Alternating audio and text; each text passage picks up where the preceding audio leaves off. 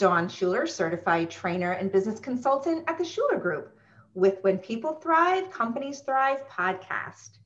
Today, I am super excited to have on my show Dean Hallett, president of Hallett Leadership. And I'll give you just a one sentence bio because I think it's impressive. He says he's best known for being CFO over at, at Fox. And some of what he's been able to do as a result there, and then of course in his own company, is pretty amazing, especially when it comes to leadership. So, Dean, thank you so much for being here. Thanks, Dawn. It's great to be here. I'm I'm excited.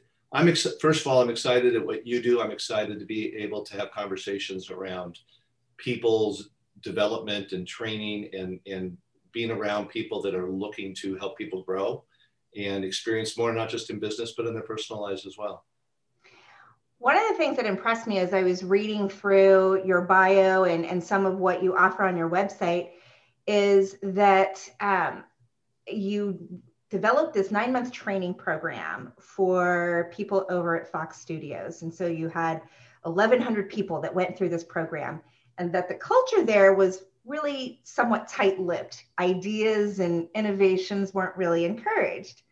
But then you had 1,100 people go through your program, and now all of a sudden they were putting up uh, ideas, and and what you have, what what you wrote was chaos ensued.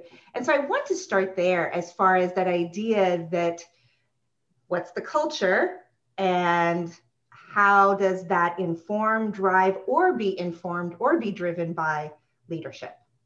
Okay. Uh, it, at Fox, there are really two elements that are, are, we're talking about in terms of what kind of training we did. I did the nine month program, the accelerated leadership program, and that grew organically, which we can talk about. Started with a small team in finance and just really was let's have breakfast on Tuesdays and talk about life with a small group of the middle management team. And it grew into a program where we would teach leadership, how to give and receive feedback, how to empower teams, HR came to me and said, We want you to do it for the whole studio. It's not fair that you're doing it just for finance. So that was a very successful program we did over a number of years, typically anywhere between 15 and 25 people at a time. The 1100 people that you mentioned, that was a workshop we did. Stacey Snider came into the studio and said, I want our studio to be open. I want it to be collaborative. I want to have the healthy debate about topics I want to get. I want people to feel comfortable to bring ideas to the table. So we did a two day workshop for 1,100 people, including our international folks. And what we realized was people suddenly, for the first time, really felt permission to start bringing their ideas forward. It was awesome. And I love when you're dealing with the middle ranks. And that's why I love teaching in the middle ranks because those people learn it and they grow and they develop. And as they take on positions of more and more responsibility, they end up being infectious in their style, and that spreads throughout the rest of the organization, and they build trust, mutual respect from the top down. The challenge when you suddenly do it with 1,100 people who haven't been act- acting that way is that there's no structure, there's no methodology for bringing those ideas forward, and it was like an onslaught. And it was chaos for a little while. We had to to develop some sort of a, a task force. We had a steering committee. We built task forces to try and take similar ideas and combine them and get a smaller group of people to run with them because otherwise it was just drinking from a fire hose of ideas and no prioritization at all. So do you see a a strong correlation? Let me ask that differently where would you start with an organization? Would you start with that culture and that task force idea, or would you start with the leadership program? Oh, okay. That's not what I thought you were going to ask me. So I, I would start with, I th- ideally I would start with the workshop, the two-day workshop, because it's it's sort of an introduction and an eye opener about what's possible and to to do a couple of exercises where people really get a, an inside view of what their automatic behaviors are like how they have these fixed beliefs and fixed behaviors they've formed over the years and how it's driving the way they interact with people the way they manage teams And it's nice to have that wake up call. And then I would like to go that once you have that, then you have people that are raring to go and then you go into the nine month program and you hit the ground running. And this program you said is really at that middle manager level, yes? Well, yeah, that's what I thought you were going to ask me. Where would I like to start at the middle management or at the senior level? In an ideal world, I would rather start at the top if I truly had a CEO and senior management team that believed in this, that truly wanted an open culture, collaborative organization. They wanted the ideas flowing, and they were willing to uh, to walk the walk. And I only find a certain percentage of CEOs that truly are in that place. A lot of them think they are. They really want an open collaborative culture, is what they're saying, but it, it turns out that they really want people to just be more willing to just jump in and do all the work that's necessary in line with their vision. And the nice thing about starting with middle management, if I go there, is they're like sponges. They don't have these uh, preconceived notions about how to lead teams. If I can get them right when they're starting to lead teams early in their career, they may have some ideas, but they haven't practiced for years and years. And they're open to ideas and they come out of the program and they're super excited. If you don't have a senior management team that's aligned with that, then they get to a point where they start saying, well, this is great, but what about these guys above us? What's going to happen there? Because we all trust and have this respect for each other and bring ideas forward, but they're, they don't operate that way. How do we change them? Mm-hmm. Um, so there's no perfect answer unless I get that senior management team from the top who's raring to go. So in that second scenario where you were to start with the middle manager, would you say that maybe there's a trickle up effect? There is, it just takes longer. If you start at the top, there's clearly a trickle down effect. If they really believe it, you can do the training with more and more people. There is a trickle up effect as the people take on larger responsibilities in the organization. And what I love is it's when I do this in a company, there's so much, so many different benefits. Not only do they benefit by having this mutual trust and respect with each other, the leadership actually knows that they can reach out to these people and get a, a non political answer. They can get a straight answer about what's really happening in the company, what's in the way. You have trust that's developed across the organization. So you're not getting biased perspectives just from one division. These people will work together to figure out what's best for the organization as a whole. So there's a lot of different benefits that, that come along with it too. So I have several questions. So I, I, my brain and my mouth have to work together to make sure that one comes out at the at the right time and they're not fighting over each other. Because I also think that there's a there's a way to look at this. So do you first of all think that everyone has the potential to be a leader? I do. I do. I often say that I'm not a, a, big believer in the Peter Principle, which says that people elevate or, or are promoted to their level of incompetence. And I believe they're promoted to the level uh, up to which they've been trained. And then if they get to a level where they haven't been trained, they stagnate and they don't thrive and they get stuck there. And so they're in a position where they're probably least effective in any role they've ever been because it's a little bit beyond where they've been trained. And companies feel, I, my experience is most companies believe or at least operate in a way that they believe people will learn through osmosis. They can sink or swim. They don't take the real time to develop them. And I have seen unbelievable transformations in people when you actually sit down with them. And I was lucky. I was lucky when I was 20, 21 years old. I was trying to figure life out. I felt like there was something more and I didn't know what it was. And I got introduced to back then what was called self awareness training. Now it would probably be called EQ training, emotional intelligence training. And I learned so much about human connection, so much about what drives people, what inspires people. And really, I was able to take that and adapt it over time for business. Initially, for how I operated in business. And then ultimately, that became the foundation for the programs that I do. And I believe that people can learn the lessons that I learned so much faster if they're just given the opportunity. And, and I, the reason the nine month program is so valuable is because you can do a weekend workshop, You can have, um, you know, somebody come in and be a guest speaker one time, and you can get some great ideas. And as soon as you go back to your office and chaos hits, it's stimulus response. We go right back to the way that we have always operated. In the nine month program, we integrate, we spend the time alongside them, integrating the behaviors into their day to day activities. And it sticks. And again, that's why they get frustrated if it's not the same at the top, because this is the way they live their lives now. And it's, if it's inconsistent with the senior management team, they struggle.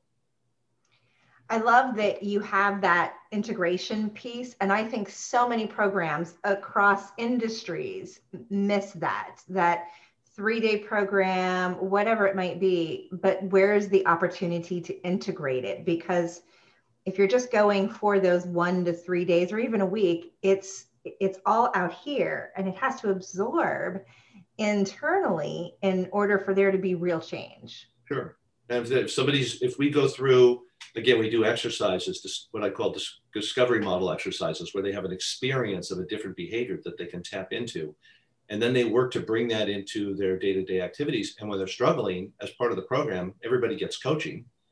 We have conversations as a group, we have conversations one on one. Even within the group, I think one of the biggest growth opportunities in the program is the interaction with each other. They learn to give and receive feedback. Well, once they learn to give and receive feedback in a way that fosters trust, fosters mutual respect, they then make those attempts in the real world back at their office with the people they're dealing with in their day-to-day activities and they'll struggle they'll, they'll come up against themselves and that's why we're a resource and the group is a resource. They can also tap into other people in the group. You know here's what i'm dealing with. What do you suggest? What are your ideas? And it gives them an, a trusted network of how to approach things as opposed to just giving it their best guess. They may be guessing right but this is new. And new behaviors take a while to integrate and get comfortable with so a quick side question your accelerated leadership program is are those people from different organizations across the board or do you usually try to keep it you know within a pod within an organization? It can be across the organization but it is within one organization. And it's it's because there like i started to mention there's there's a few different benefits. There's the trusted network the group creates with themselves there is the benefit for the company of a trusted network out there where people are collaborating more effectively and spreading that type of behavior.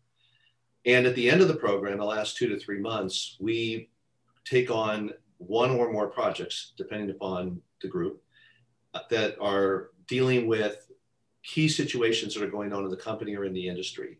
And they work together and end up doing a presentation with senior management, it might be doing a, a strategic plan. With another group in the organization, they're coming up with presentations. But those presentations, by design, we have the groups come from different areas of the company. So when I was at Fox, home entertainment would often come in and do a presentation about what the landscape looked like, but it had a home entertainment bias to it. When we're then looking at what do we do for our consumer overall, who might be watching in theater, might be watching at home, might wait until it comes on TV and some streaming service. How do we serve that customer the best? And we would have a group that would come together and look across the entire landscape and not try to favor one revenue stream or another. And I like that. Yeah, it, it really makes a huge difference. And if I go to different organizations, that benefit doesn't really happen. The, the individual organization doesn't get the benefit at the top. I think it's one of the big uh, one of the big pieces of value that are, are worthy to the company and I can see that. I can see that the value to the organization would be huge having that that group of people go through the accelerated leadership program, and then the organization gets that benefit.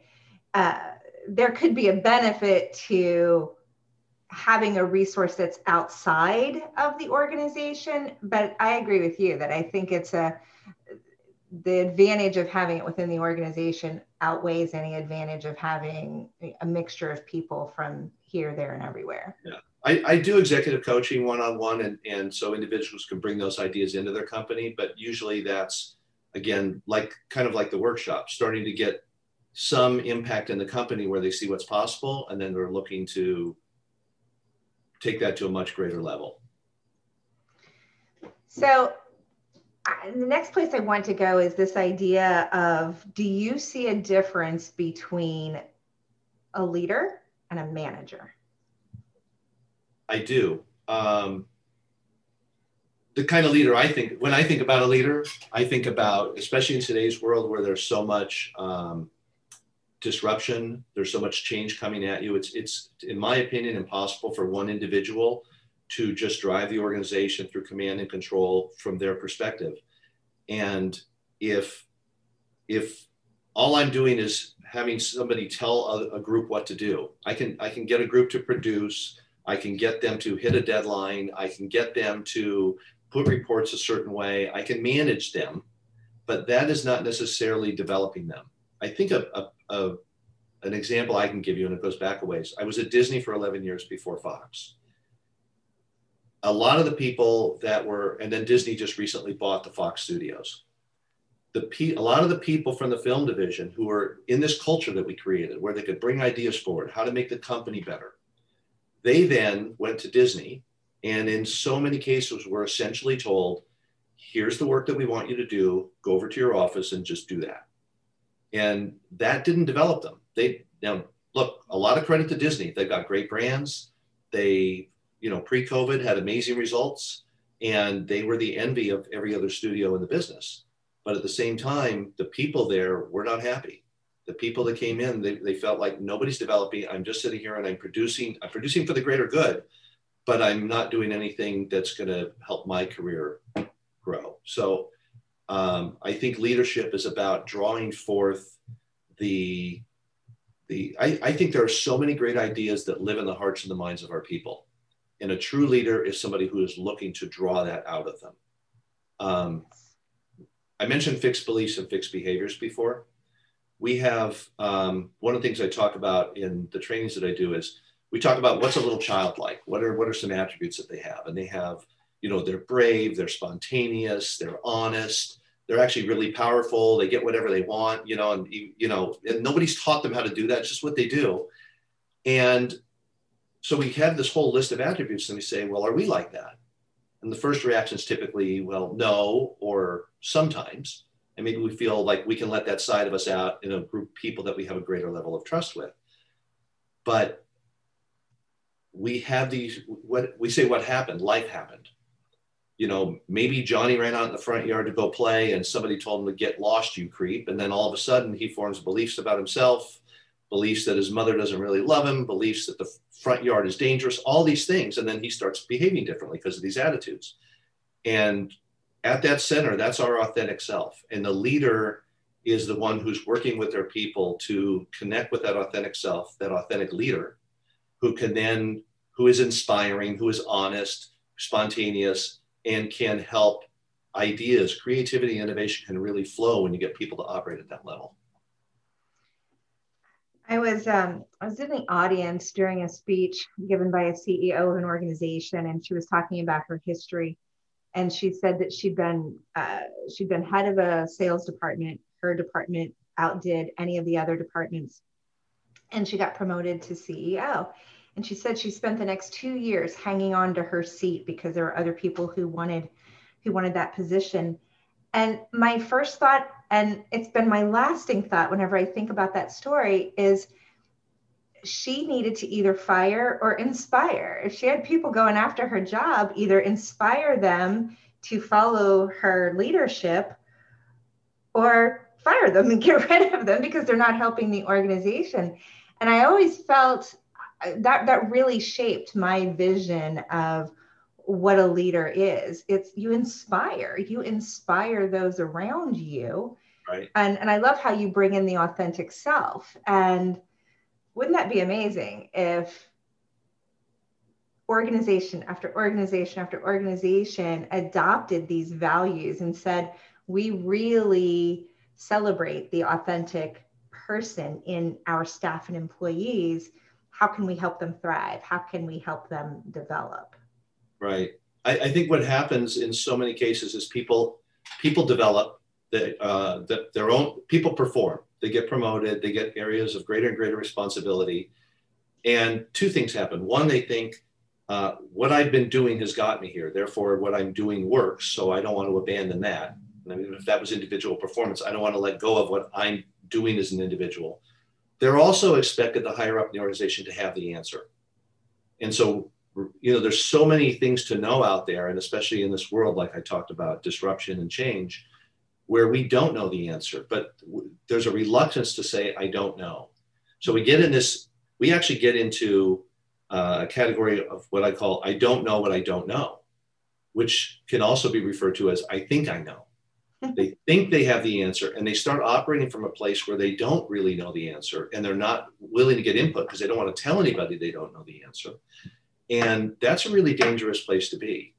But it ties in because you're talking about people holding on to their old seat, people holding on to the knowledge that got to know where they are. They're not willing to let go. To grow, sometimes you need to let go um, it, it's it's a silly story. I tell a lot of silly stories, and I, I, I have friends that do this kind of work, and they tell these stories, and they they just tell them, and and I think, God, what a corny story. But it, it, there's a point to it. I always preface it by saying it's a corny story, but you can actually trap a monkey with a box, put a hole in the box, and put a banana inside the box.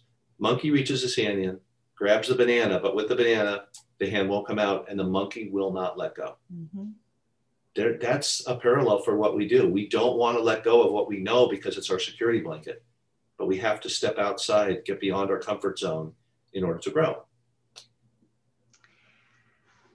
So, one of the reasons I brought up that question of if you see a difference between leaders and managers, and, and my belief around that is um, all managers should be leaders, but not all leaders are, de- are necessarily managers because anybody can have that those leadership qualities because I really believe it's more of a quality and manager is more of your job role. Um, but the better managers are the ones that are that are developed, growing, evolving people, aka leaders. Um, we have a new client and we're working with their management and leadership team. And one of the managers has been newly promoted uh, to give the VP a, a bit of a, a, you know a break because she was handling everything. She needed someone to help, so she um, promoted him to manager. What we've discovered in, in in just you know our couple of weeks of working with them is he doesn't want to manage. He just wants to be left alone. He he doesn't want to have to do all that. I don't know if it's that he thinks it's too touchy feely or he it, it it's a bother to him.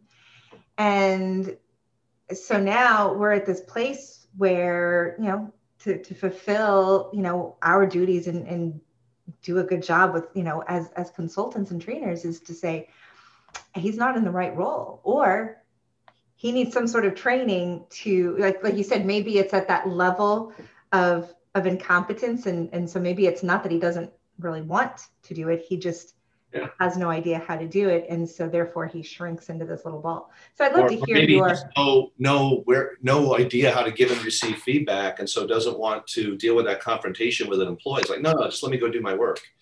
I don't have to get out of my comfort zone that way. Exactly, exactly. Yeah, yeah. And, one um, of the one of the one of the things. Uh, do you know Stanley General Stanley McChrystal? Have you heard of him?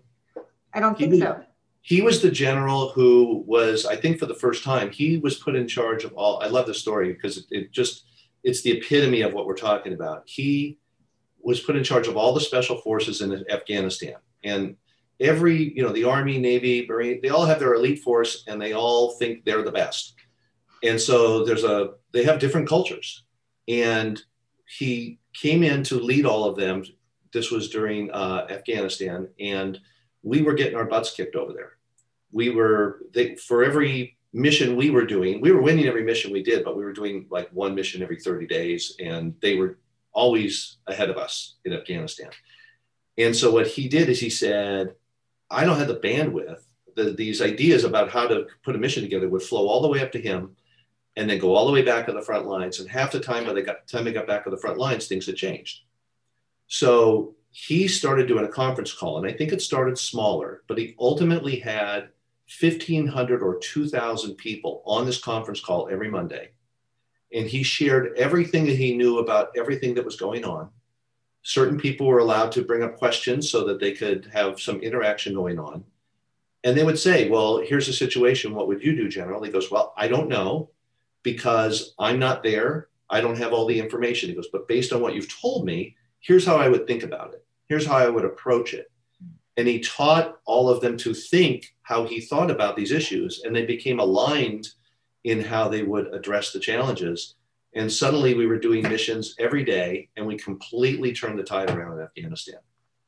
So he was willing to say, I don't know. I don't have the answers, but I'll, I'll help create an environment where we can share information and we can come to the best answers, and you can be empowered to make the decisions that you need to make.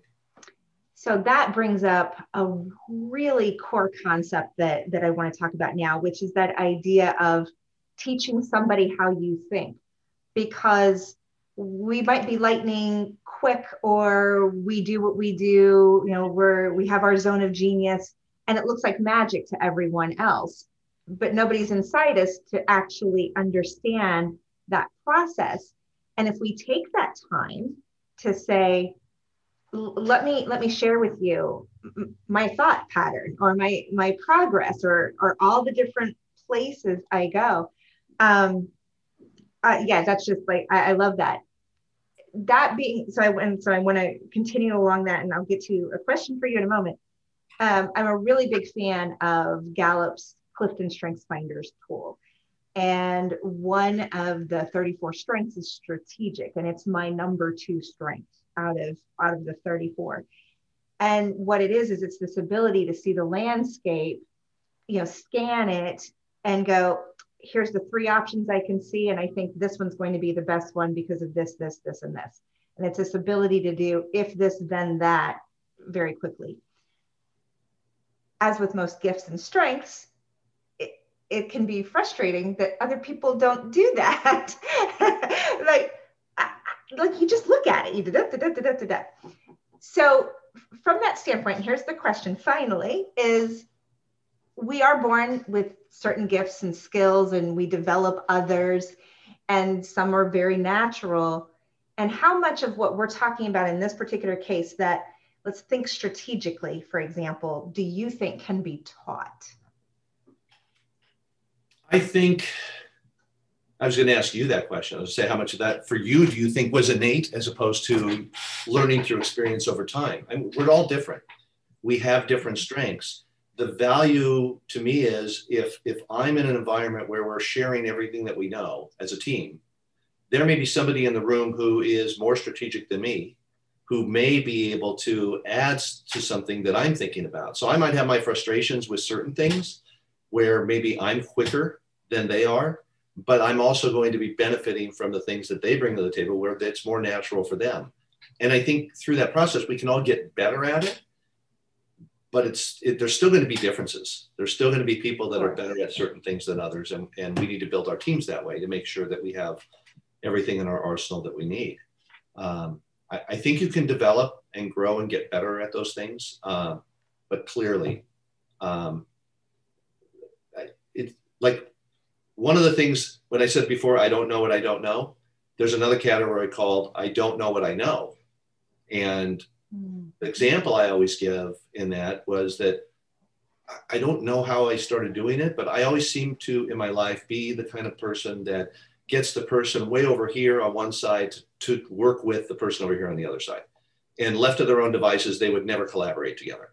This is in business, this is in my family when we have breakdowns. I'm only call me the mediator, call me whatever you want. it's something I do naturally. It's it's hard for me to explain other than for people to see it happen. In these trainings that I do, people see it happen. They see how I do it and how I get people to work together. And I teach them a lot about it is developing mutual trust and respect, being open and honest so people don't believe that you have a different agenda and all those things. So with our experience, if we take the time, we probably can help people build these skills more effectively. Um, but to your point, there, there's a natural aspect to it that some people are just going to be better. Absolutely. It's, um, and I think that the key is, like you said, you just do it and you don't even think about it. So it's hard for you to break that down. But in your workshops, people are observing you and they're more able to break that down and say, right. well, first he did this, then he did that. And right. then they can lay out that that process that that you went through and then it becomes at least somewhat teachable and somewhat transferable.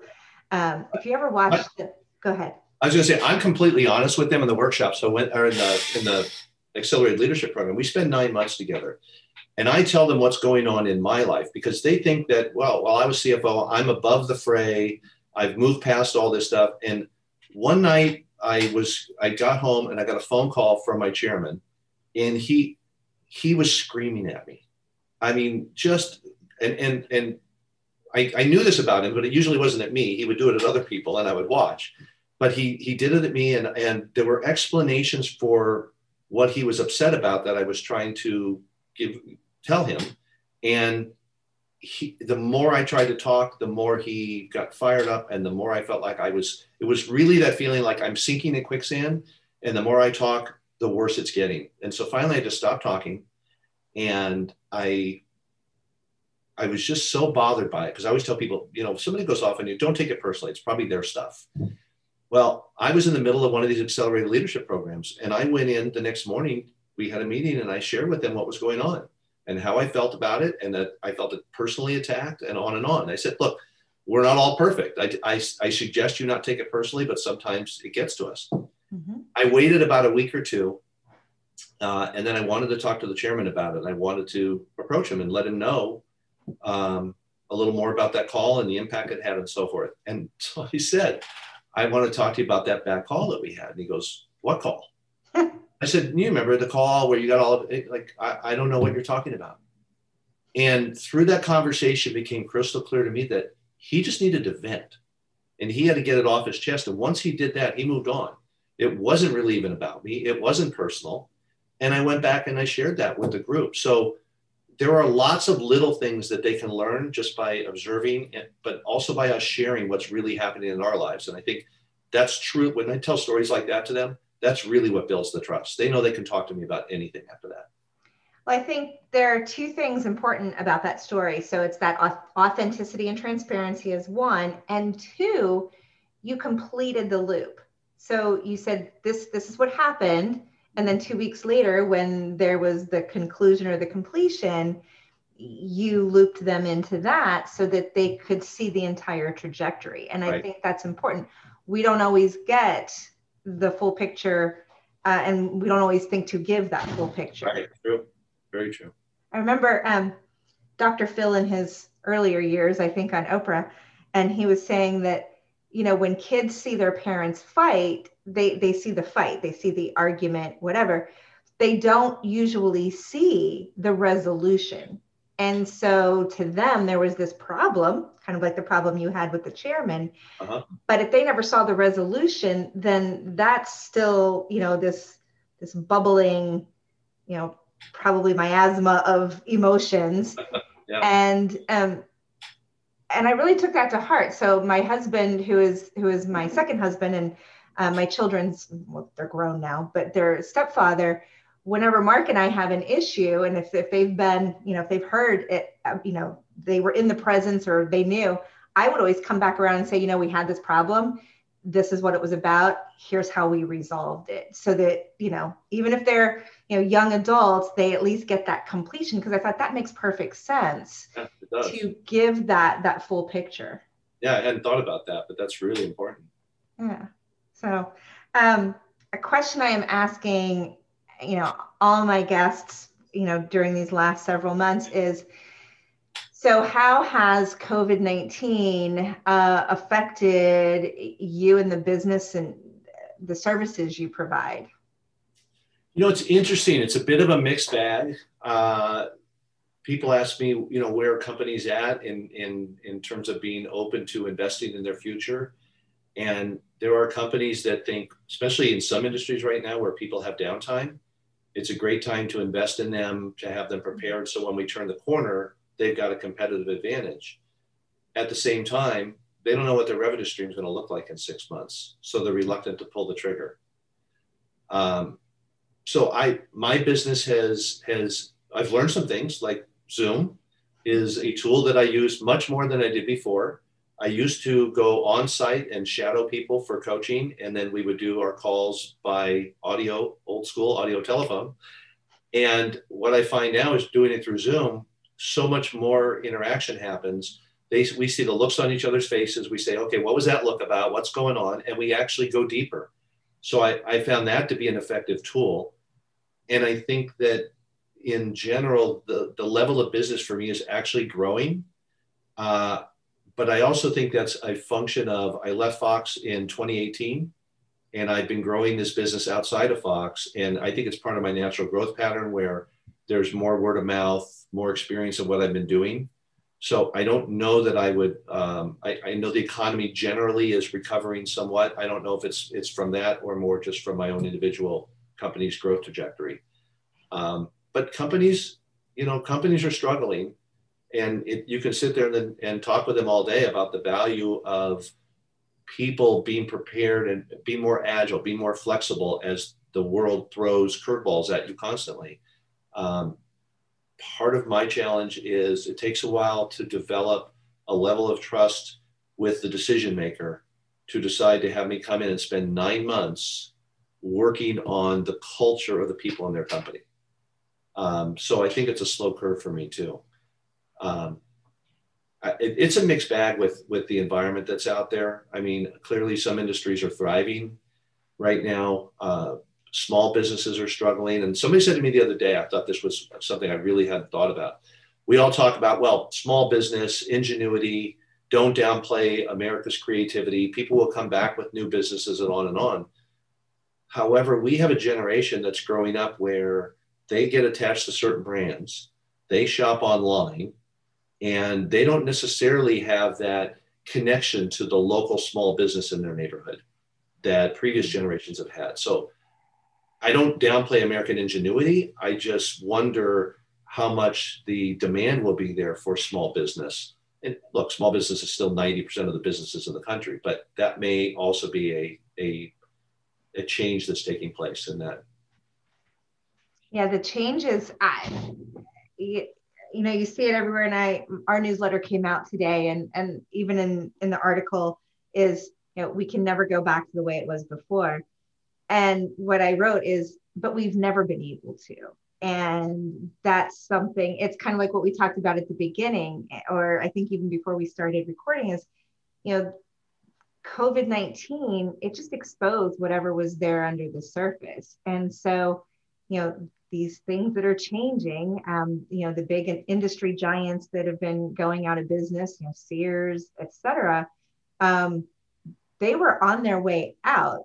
Right. COVID just accelerated that, and so it's that you know we are what's what's been happening, what's what's not always been there, but what's been developing, and now let's actually look at it and not wait for global crises to throw it in our face. Yeah, we've been seeing it with with the theatrical motion picture business for a decade. Decrease in emissions, doing whatever we can to ma- maintain the levels of attendance that we could. Fewer and fewer pictures being big blockbusters that would get people to come out and go to the theater. And I know they're closed, but that theater going is never going back where it was. It was already being buoyed up, and I think it's going to be um, it's going to be a real challenge on the back end of this. Really interesting. I just read an article that um, Regal Cinemas is closing their theaters in the U.S. and the U.K. and and I started thinking the the article that I, I read was blaming it on James Bond because the the movie got delayed to April of 2021, and I thought. I, who knows what life's going to look like, but I just don't think people are going to go to the theater in droves like right. they did before. So forget about packed theaters um, how are you know how are these you know studios going to make you know the millions of dollars it takes to produce a film with that so it's it's all of these things that um and that's something that that's something that studios have been dealing with as streaming has been picking up over the years. Attendance at the theaters has been declining. People decreasing their purchases of physical dvds that these economic challenges facing the studios were already coming down the path. And it, like you said, this just accelerated it. Right. And you say, you know, DVD sales are decreasing. I'm still old school. I like my DVDs. I like my CDs because guess what? if if the you know the hard drive crashes, I still have my DVD and I still have what what amazed me was when DVD was at its peak, how many people were still looking for VHS. I know you go to yard sales and you see the VHS tapes. I'm like, I think we have a VHS player, but it's tucked away somewhere that yeah, I don't even know that I could put it out. Whatever. Um, so, uh, just a quick question since you were talking about, you know, how your business has been affected by COVID 19. What is an ideal size business or even industry uh, that people would want to come to work with you and do one of your accelerated leadership programs? You know, I, I don't know that there's an ideal size. Uh, it's more about the openness of people to what it is that we can bring. Uh, I, but having said that, I will tell you that developing that trust for nine months or trust to bring in the nine month program is more challenging in a larger organization uh, for a number of different reasons. One, sometimes HR is protective of bringing things in from the outside that they didn't create or identify themselves. Uh, sometimes the large organizations have some of their own programs. They may be more of a management training, I find, in a lot of companies, but they, they believe that they already have what they need. The yet the economies of scale of having those work for my nine month program, I'd say ideally somewhere between 100 and 300 people it would be a sweet spot because then you can take 25 people, do a nine month accelerated leadership program, and those 25 people truly can influence mm-hmm. the rest of the organization very quickly. So that's probably the sweet spot that's that's helpful. I think that's helpful for the listeners too, as well, to think about you know where. Um, I've done smaller ones, and I've adapted the program for smaller groups. Um, it just makes it easier economically if they're you know influencing a larger organization. That's all. But um, you know, I've done flexible pricing for small organizations.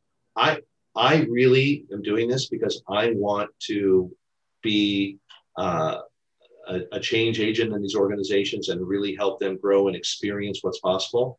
And so I'm excited. I, I do, I love doing these discussions like we're doing right now. I don't necessarily love doing all of the things to get my name out there and the marketing and all that.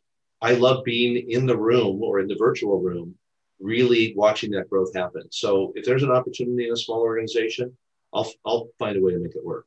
That's fantastic. So Dean, tell um, tell my listeners where they can find out more about you, your company, and especially the Accelerated Leadership Program. Okay. Uh, the easiest place is at hallettleadership.com.